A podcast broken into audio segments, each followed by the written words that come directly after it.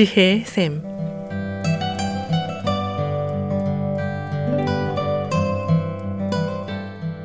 매주 월요일부터 금요일까지 각 분야의 전문가를 모시고 우리 삶에 필요한 말씀을 듣는 지혜의 샘.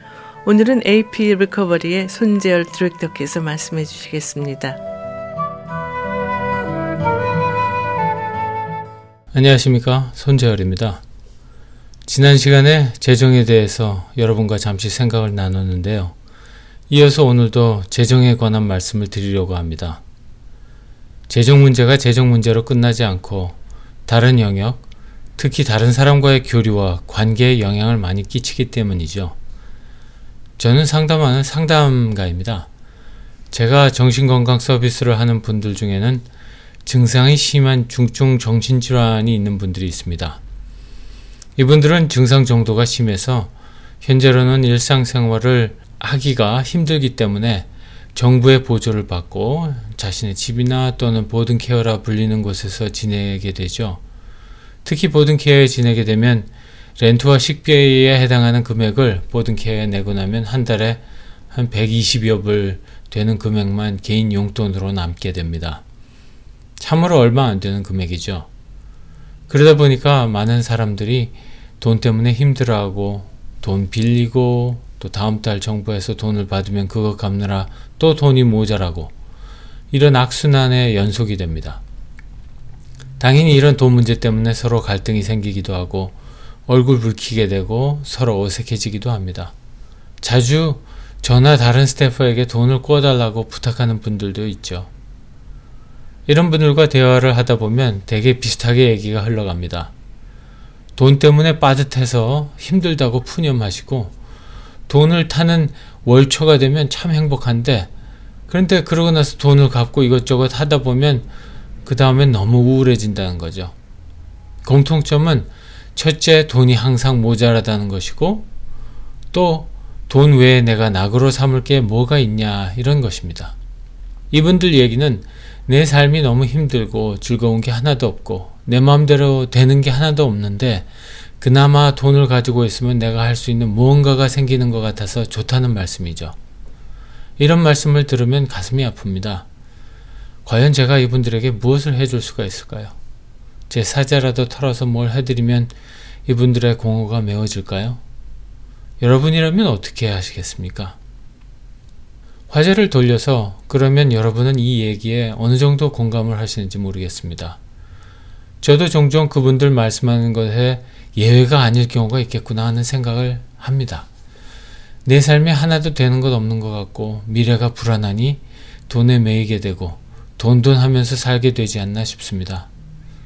내 삶에 어떻게든 컨트롤을 갖고 싶고 어떻게든 무언가를 해놓아야겠다는 생각이 들 때마다 어떤 상징적 의미로 돈이 떠오르게 되니 참 난감한 일이죠. 돈이 많다면 여러분은 무엇을 하시겠습니까? 돈으로 불가능할 것 같은 일을 가능케 하면서 멋지게 살고 싶은 마음, 다른 사람보다 앞서서 이것저것 좋은 것 누리고 싶은 마음, 또 미래에 대한 불안감 없이 살고 싶은 마음, 이런 마음들이 여러분과 저 모두에게 어느 정도씩은 있지 않겠습니까? 그러면 얼마나 많이 있어야 이런 마음들이 안 들까요? 누가 말한 것처럼 내가 가진 금액에 상관없이 항상 조금만 더 아닐까요? 돈 때문에 절절매는 앞에서 얘기한 분들 얘기를 다시 하면 이렇습니다. 가끔 이분들에게 단기 파트타임 일거리를 저희가 제공해 주기도 합니다. 그래서 여윳돈이 생기게 되지만 그런데 결국 그래도 금액 차이일 뿐 나중에는 비슷한 일이 또 생깁니다.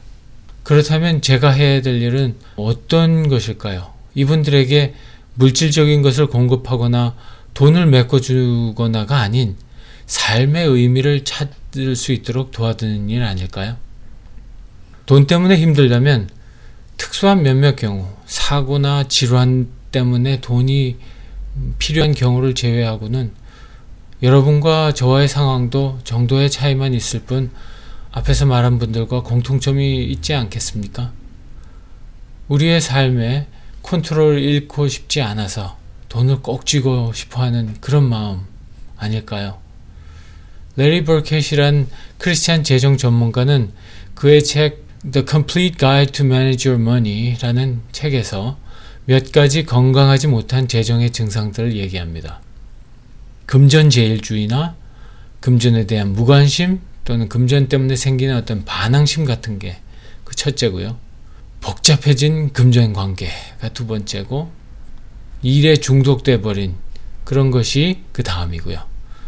가정을 잘 돌보지 않는 것, 또 남의 것에 대한 질투, 탐심이 생기는 것, 또 부정직한 거래, 무의도식하는 것, 일확천금이나 요행을 바라는 것, 투자로 인한 걱정, 염려, 갚지 못해서 쌓여가는 청구서, 마지막으로 하나님의 일에 대한 무관심 또는 형제를 돌아보지 않는 것을 예로 들고 있습니다.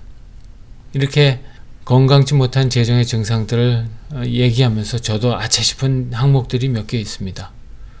여러분의 재정 상태는 어떻습니까? 그보다 여러분의 재정에 대한 인식은 어떠십니까? 여러분 스스로 삶의 컨트롤을 쥐고 돈으로 대비하고 계십니까? 아니면 다른 생각을 가지고 계십니까? 안녕히 계십시오. 지혜의 샘, 지금까지 AP 리커버리의 손재열 디렉터께서 말씀해 주셨습니다. 손재열 디렉터와 상담을 원하시는 분은 전화 323-731-3534, 323-731-3534로 연락하시면 됩니다. 오늘 들으신 내용은 극동방송 미주지사 인터넷 홈페이지 usk.febc.net에서 다시 들으실 수가 있습니다. 아름다운 음악과 기쁜 소식을 전하는 극동방송에서 보내드린 지혜의 샘 오늘 순서를 마치겠습니다.